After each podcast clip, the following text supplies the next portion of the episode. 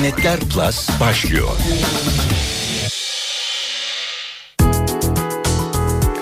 Ne sihirdir ne keramet, gelecek bilimidir marifet. Merhaba sunucunuz ben Dilara Eldaş. Yakın geleceğimizde bizleri hangi teknolojik gelişmeler bekliyor ve bunlardan nasıl etkileneceğiz? İşin uzmanıyla konuşacağız. Fütürist Ufuk Tarhan stüdyomuzda. Hoş geldiniz efendim. Hoş buldum. Çok teşekkür ederim. Bir gelecek bilimciye soru yorumlarınız muhakkak ki olacaktır. Canlı yayındayız şu anda. Sizler de katılabilirsiniz sevgili dinleyenler. Twitter'da internetler etiketiyle sorularınızı alabiliyoruz. Ufuk Hanım. Öncelikle sizle başlayalım isterseniz. Kişisel olarak geleceğe ilginiz ne zaman başladı? Kişisel olarak geleceğe aslında şimdi son, yani sonradan fark ettim tabii bunu ama çok erken başlamış. Hani küçükken şarkı söylüyordum gibi oldu ama e, şey hakikaten öyle hep bunu şimdi de söylüyorlar. Yani sen eskiden de böyle düşünüyordun, şunu soruyordun, bunu söylüyordun falan diye. Ama çok net hatırladığım zaman orta 2'deki yaşlarım o kaç oluyorsa işte 13-14 oluyor galiba. E, o yıllarda Tanrıların arabalarını getirmişti babam bana okuyayım diye. E, onu okuyunca e, böyle farklı sorgulamaya başladım her şeyi ve hani geçmişten çok hep gelecek daha ne var acaba başka neler olabilir gibi e, meraklar uyandı içimde. Yani hatırlayabildiğim en erken merak yaşları onlar diyebilirim. Peki profesyonel olarak ne zaman başladınız? Profesyonel olarak da 95 yılıydı 1995 yılında IT sektöründe o zaman çalışıyordum. Bir yurt dışı e, seyahatinde havaalanında bulduğum bir The Futurist Gelecek dergisi. Birisi o şeyle satılmıyor yani bayilerde falan satılmıyor abonelikle alınıyor. Onun için herhalde biri unutmuştur diye düşünüyorum. E, uçakta onu okudum.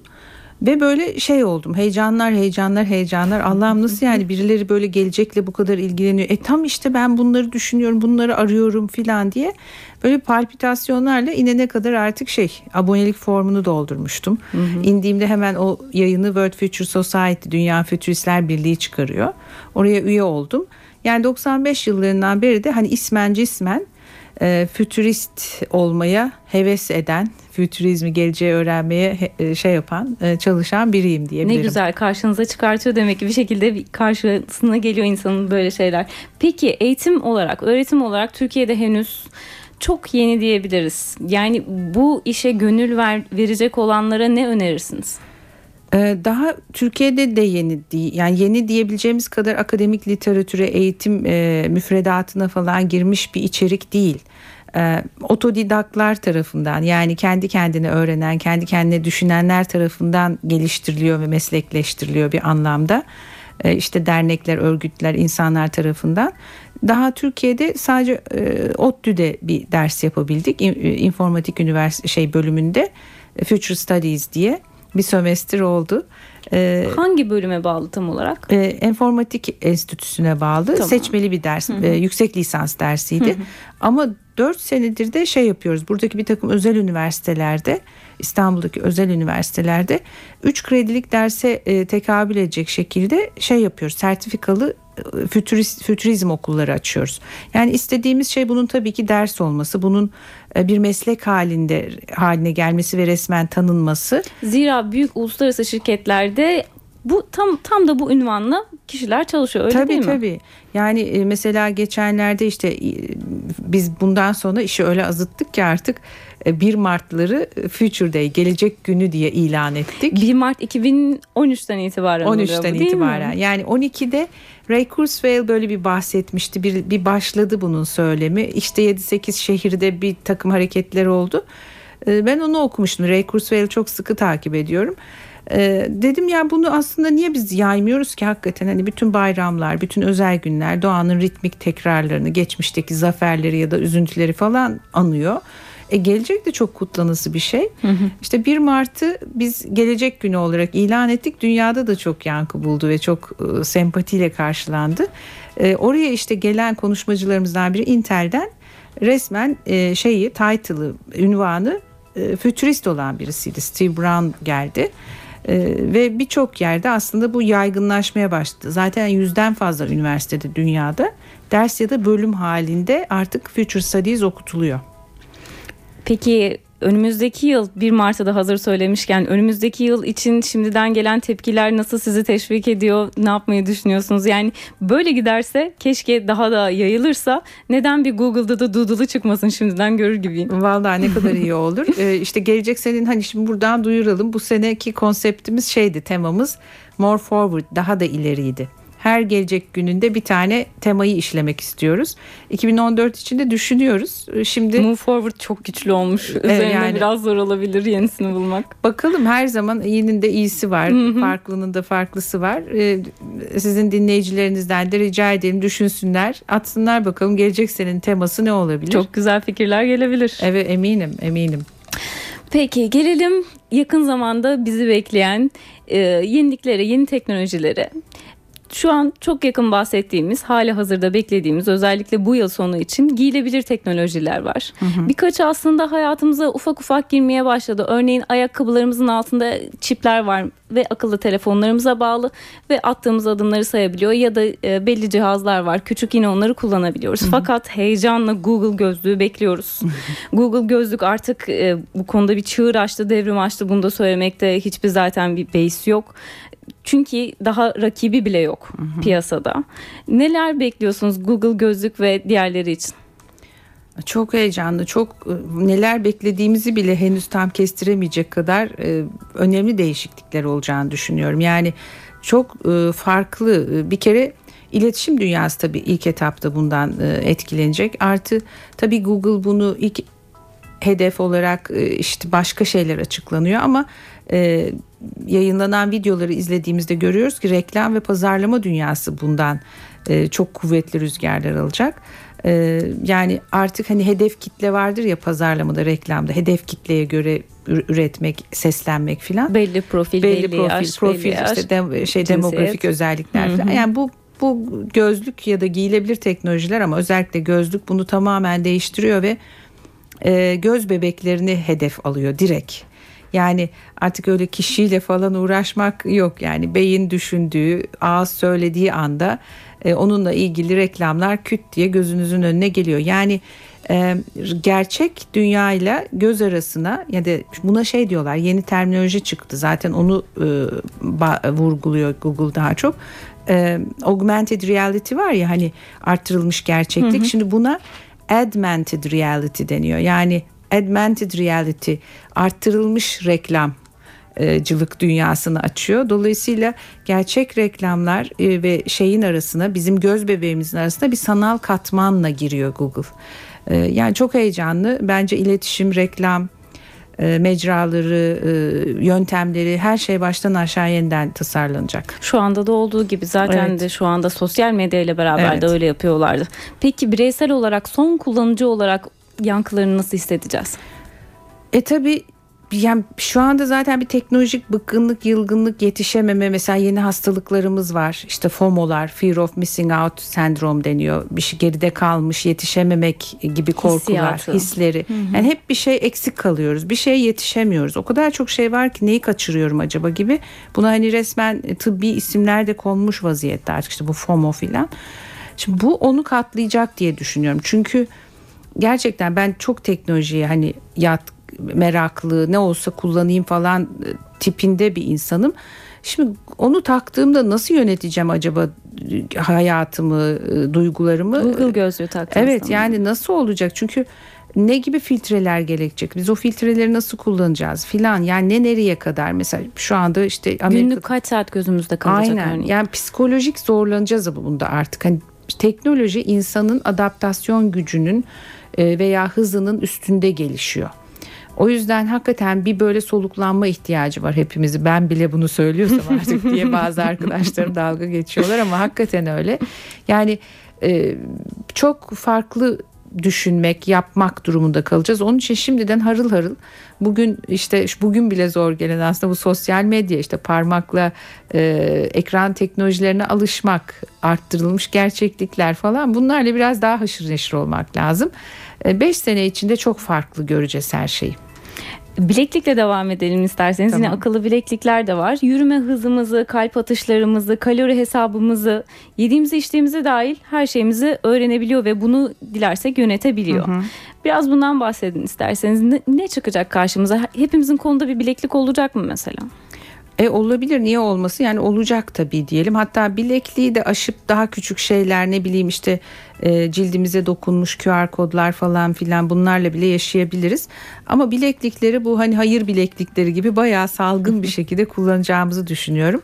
Aslında onlar tabii iyi de olacak çünkü sağlık mesela. Ne zaman gelecek acaba Türkiye'ye? E, yani herhalde önümüzdeki seneden itibaren yaygınlaşır diye düşünüyorum. Yani bu sene böyle herkes de birden göremeyiz de 2014'ten itibaren çünkü onların haberleşeceği sistemlerin falan filan da bir miktar bir de bir, bir şeye dönük kullanılıyor olması lazım. Yani hadi sosyal medya ya da internete bağlandık tamam ama onun ötesinde yapabileceği de çok şeyler var. Yani sağlık kuruluşları için, güvenlik için filan yani e, limitsiz kullanım alanı var ve çok yararlı şeyler aslında çocuklar için, herkes için çok yararlı e, olabilirler. Çünkü cep telefonundan çok daha şey taşınması ve e, ne denir ona monte edilmesi kolay. O yüzden internete bağlanabiliyor. Tabii. Yine cep telefonu gibi düşünebilir miyiz diğer fonksiyonlarını?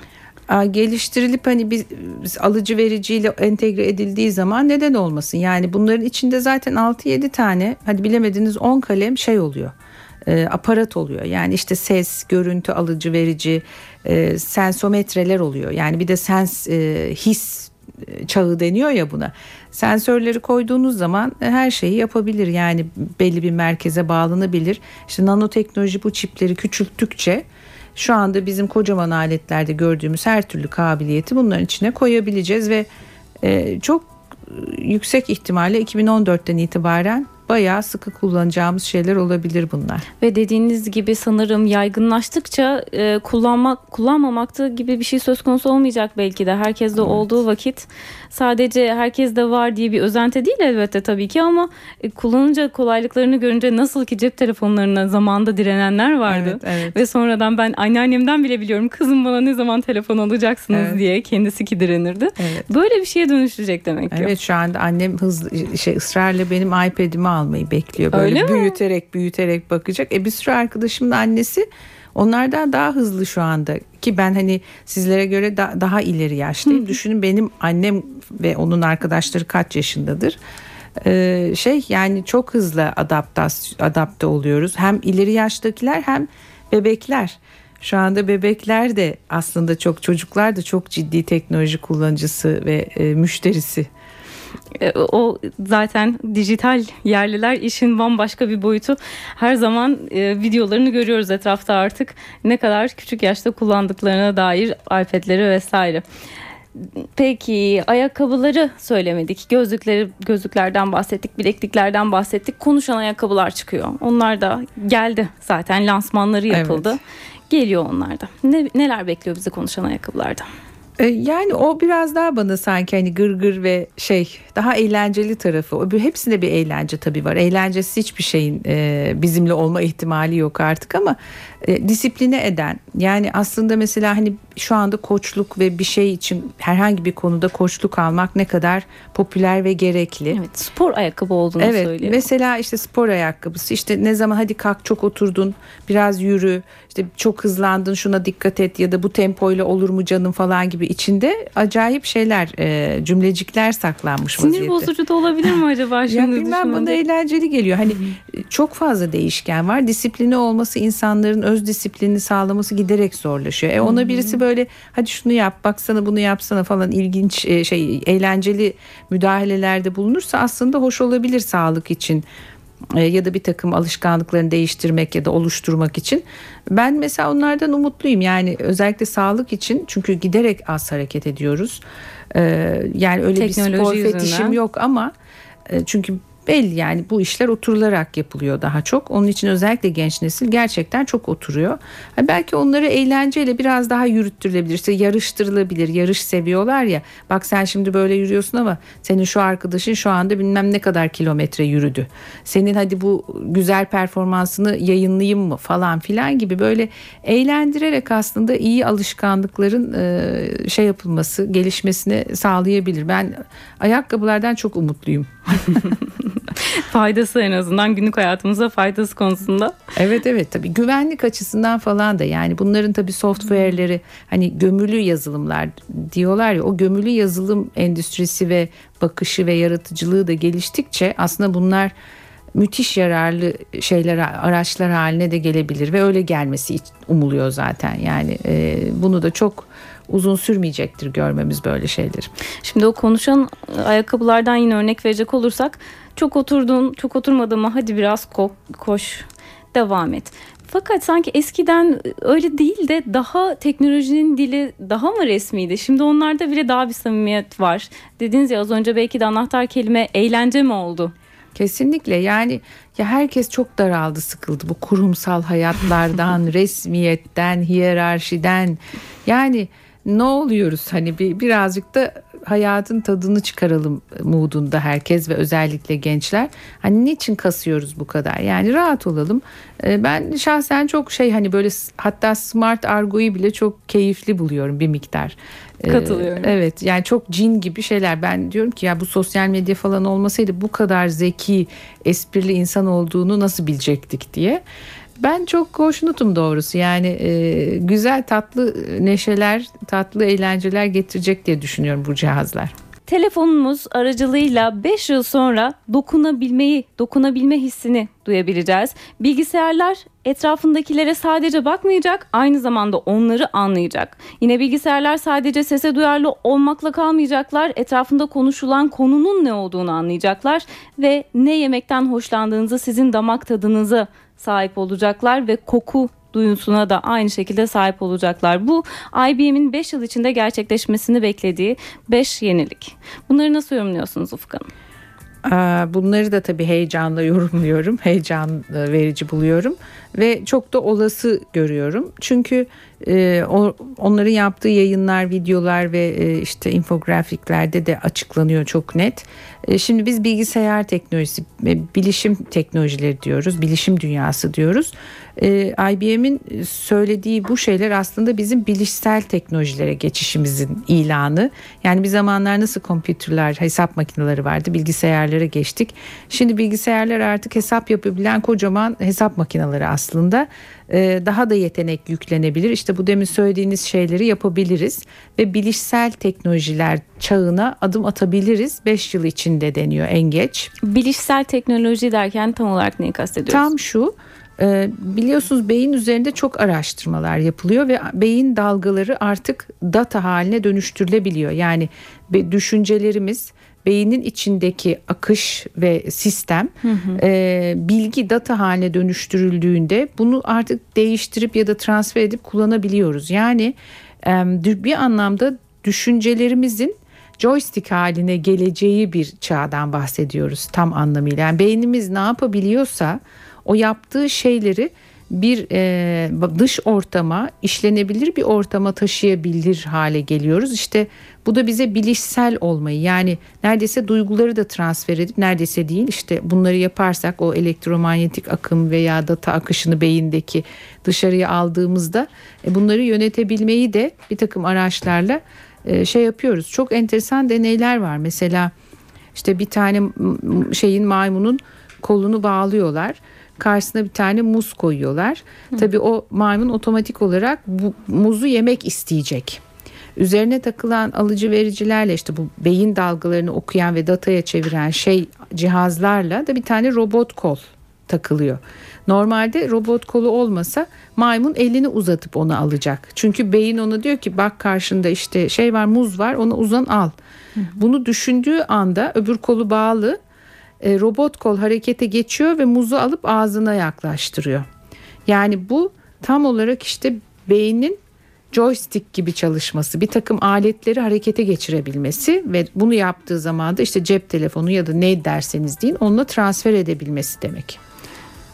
Peki bu bilgisayar konusunda şimdi bazıları evet daha akla yatkın ve belki de kullandığımız araçlardan dolayı daha öngörülebilir olabiliyor. Bir kere şunu söyleyelim bunların hiçbiri bir kehanet değil. Tam tersi e, gelişen teknolojilerle beraber artık evet biz bunların üzerinde çalışıyoruz ve Evet. bunların da hayatımıza yaygın bir şekilde girmesi çok da uzak değil Evet. mesajı aslında.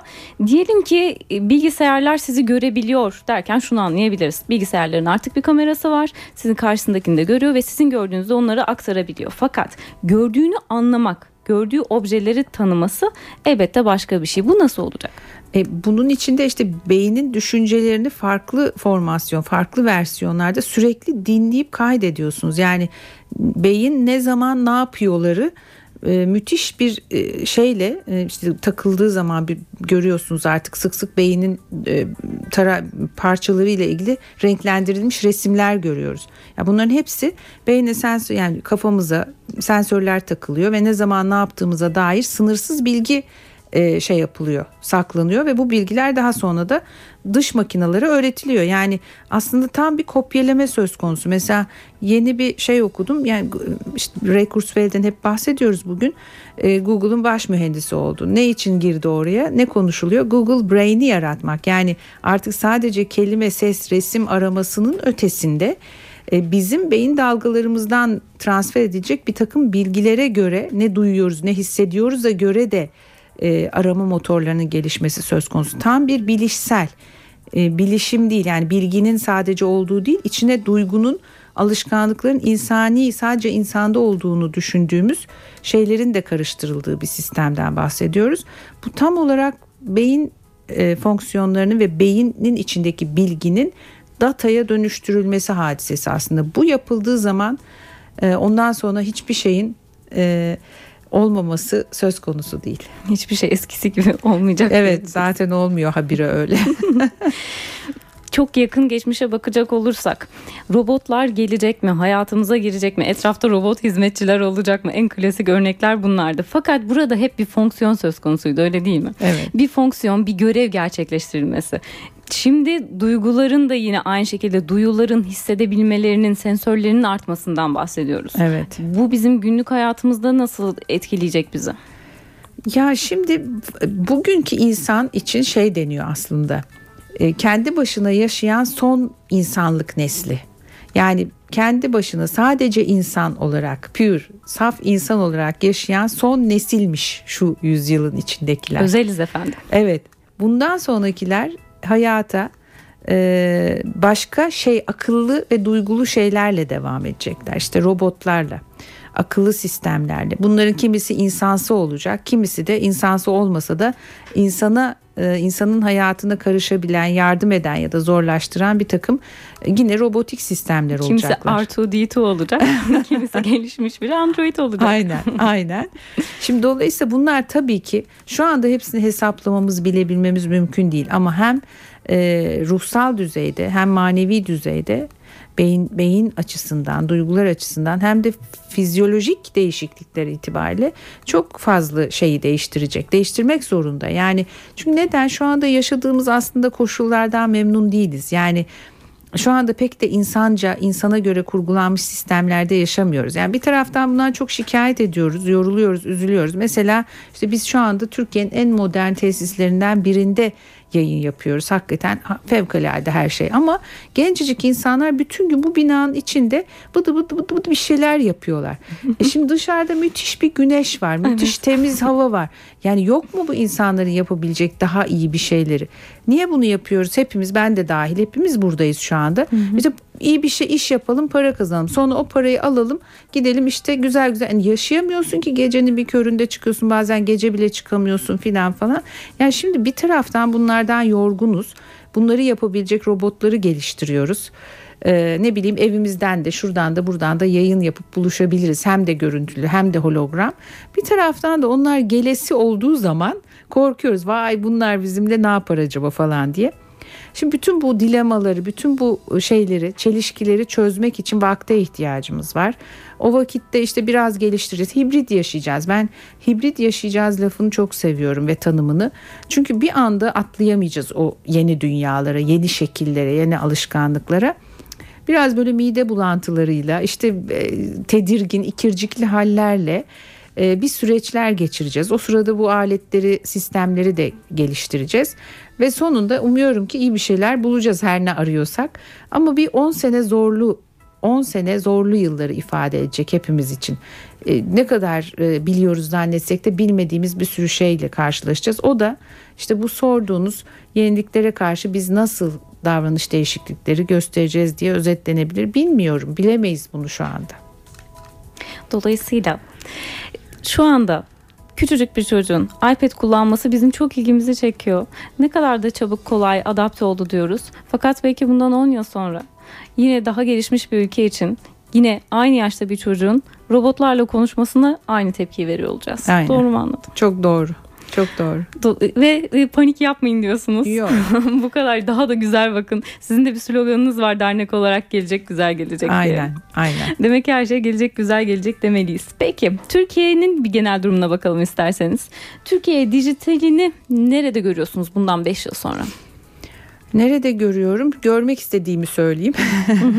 yani biliyorsunuz rakamlar çok e, hepimize e, gurur veriyor, sevindiriyor. Vay işte Türkiye dijitalde internet internet penetrasyonu en yüksek ülkelerden biri. Genç So- ülkeyiz. genç ülkeyiz. Sosyal medyada işte Facebook'ta şu kadar beşinciyiz, altıncıyız. Twitter'da en hızlıyız, LinkedIn'de birinciyiz falan. Böyle bunlar çok güzel şeyler. Kötü değil, gayet iyi. Yani işte bizim bir tane Fatih projesi var mesela. Türkiye'de çocukların ilkokuldan itibaren tabletle eğitimini şey yapıyor. Herkes hani söyleniyor bunun içeriği boş bilmem ne şudur budur filan bir hinlikler aranıyor ama yani neresinden bakarsak bakalım Türkiye önceki yıllarda mesela biz ben bilişimde çalışırken biz bilişim trenini böyle birkaç kere kaçırmıştık. Yani böyle hep arkadan seyreder ağlardık. Yani tam geri kalmış e, kompleksiyle. Şimdi bu dijitalde işler pek öyle değil. Yani e, ha- halimiz çok değişti. Bu tür teknolojileri, bu tür diye altını çizerek söylüyorum. Teknolojileri müthiş hızlı yakalıyoruz. Ama hayat bundan ibaret değil. Bunların nanoteknolojiyle, gene- gen teknolojileriyle yani ileri teknolojilerle e, paralel gitmesi lazım. Eğer sadece iletişim ve bu cihazların tüketiciliği bazında boyutunda kalırsak işte bir beş sene sonra bize bir sürü insan bir sürü şey satmış. Ne güzel işte o online satılan şeylerin aboneleri haline, tutkunları haline gelmiş. Yine tüketici konumunda kalırız. Ama diğer söylediğim konularla gelişmeye bir vesile olursa bu o zaman hakikaten tutabilene aşk olsun durumunu konuşabiliriz. E, Bu yıllarda yapacağımız e, bu tabii bir hükümetle yani üst karar vericilerle kaynak alokasyonuyla nerelere ne kadar yatırım yapılacağıyla stratejilerle ilgili bir şey. Eğer bu ulusal bir strateji halinde bilişimdeki gelişmeler yani bu- internet ve bilgisayar gelişmesine, tablet gelişmesine verilen öncelik hakikaten dip böyle e, derin eğitime ve demin söylediğim nanoteknoloji, genetik, robot sistemleri, işte uzay teknolojileri falan gibi alanlara da tahsis edilirse, e, yeni enerji alanındaki e, konulara tahsis edilirse hakikaten müthiş gelişebiliriz. Ama yok değilse böyle bu yılları hoş çabuk dijitale adapte olmuş bir toplum olarak geçirmiş halimizle kalırız. Tüket, tüketici olarak kalırız dediniz. Üretmek için şu anda yine yapılan tabii ki sadece akıllı gözlükler, bileklikler vesaire değil. E, Moda tasarımcıların yaptığı birçok işler var. Evet, evet, evet. Örneğin E, moda tasarımcıların yaptığı işler de aslında ya da giyilebilir tek- tekstil diyebilirim. Tekstil isterseniz. yani işte bu giyilebilir teknolojilerin e, ya da o tür şeylerin nanoteknolojinin bir miktarda genetiğin e, aslında tekstil ürünleriyle insanların e, kullanımına sunulması. Daha çok böyle derin bir şeyler yapılmış değil ama daha çok estetik işte ışık oyunları falan, iletişim oyunları e, falan gibi şeylerle e, geçiriliyor. Daha henüz yapıp yapılabileceklere adım atılmış değil. Yani üretime geçmek için e, bir kere çok deli gibi kodlama bilen insanlar yetiştirmek lazım. Deli gibi dijital tasarım yapabilen insanlar geliştirmek lazım. Ben bu soruyu bugünlerde çok sık soruyorum size de sorayım. Herkes kod bilmeli mi artık? Evet. Yani çünkü kod bilmek bizim o eskiden bildiğimiz gibi kod bilmek değil. Yani yeni neslin kesinlikle bilmesi lazım. Çünkü algoritmik düşünmeyi yani o kodlama dünyasının bildiği gibi e, istediği gibi düşünmeyi becerememek halinde e, stratejilerin ve iş modellerinin geliştirilmesinde aksaklıklar çıkacak. Aynı şekilde tasarım ve dijital tasarım özellikle çok çok önemli. E, yani bugün ben geçenlerde bir yazı yayınladım. Mesela o yazıda 21. yüzyıl insanının bilmesi gereken yetkinlikler vardı. 22 tane şey sıraladım.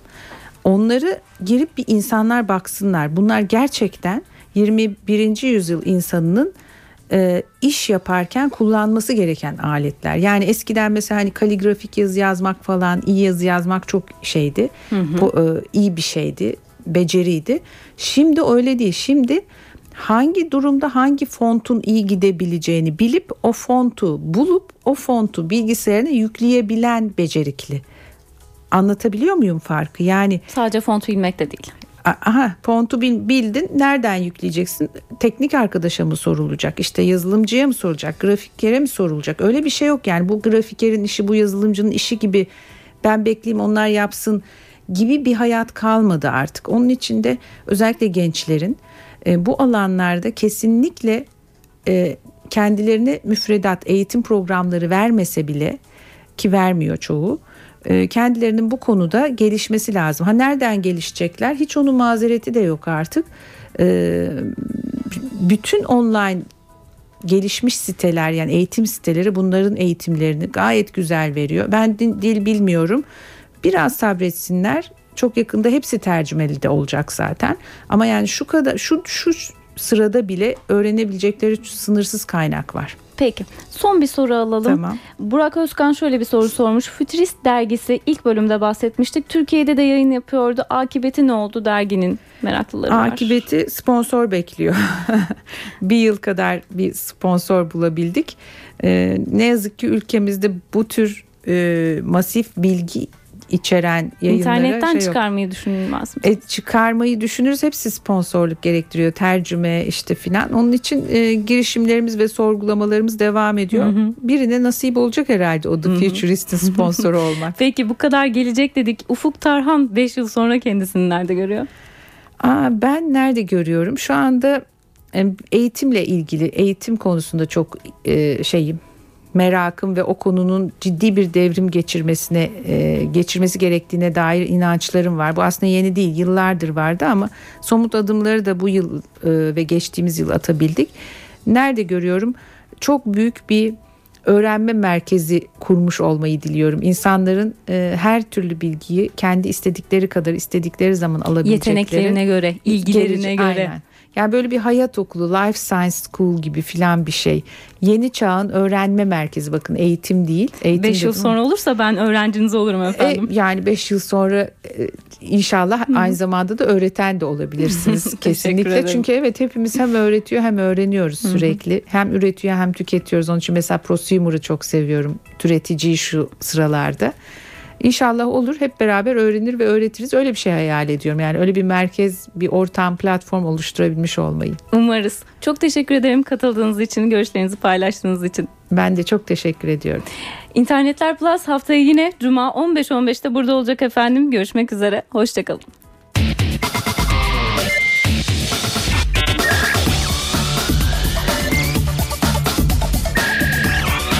İnternetler Plus sona erdi.